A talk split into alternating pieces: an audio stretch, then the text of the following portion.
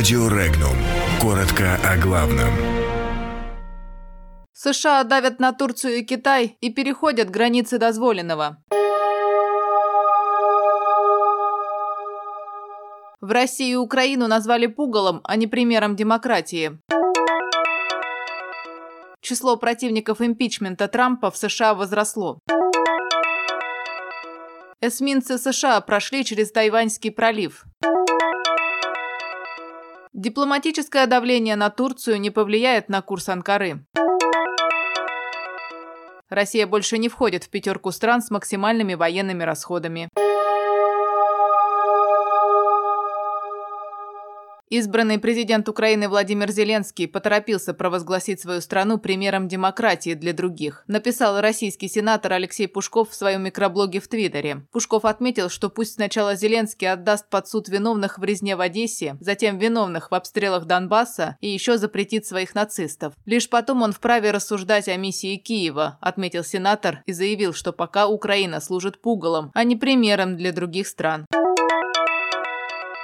31% граждан США считают, что президент Дональд Трамп оправдан после доклада спецпрокурора Роберта Мюллера. 56% выступают против импичмента, сообщает ABC на основании данных собственного опроса. Только 37% поддержали импичмент. При этом среди демократов таковых 62%, а среди республиканцев 10%.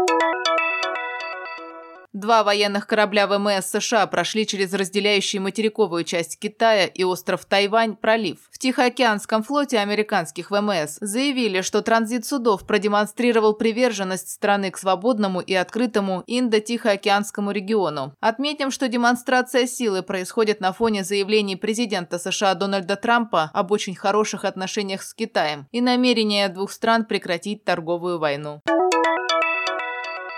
Дипломатическое давление, которое оказывается на Турцию, не повлияет на курс Анкары, заявил президент страны Реджеп Таип Эрдоган. По его словам, перед лицом вооруженного и дипломатического давления власти Турции не отступали и не отступят. Давление на экономику Турции по степени угроз не отличается от ракетных обстрелов приграничных населенных пунктов страны, подчеркнул Реджеп Таип Эрдоган. Ранее в МИДе Турции подвергли резкой критике решения Вашингтона ввести запрет на импорт другими странами ценами иранской нефти. В турецком МИДе отметили, что США переходят границы дозволенного, указывая, у какой страны приобретать нефть вместо Ирана.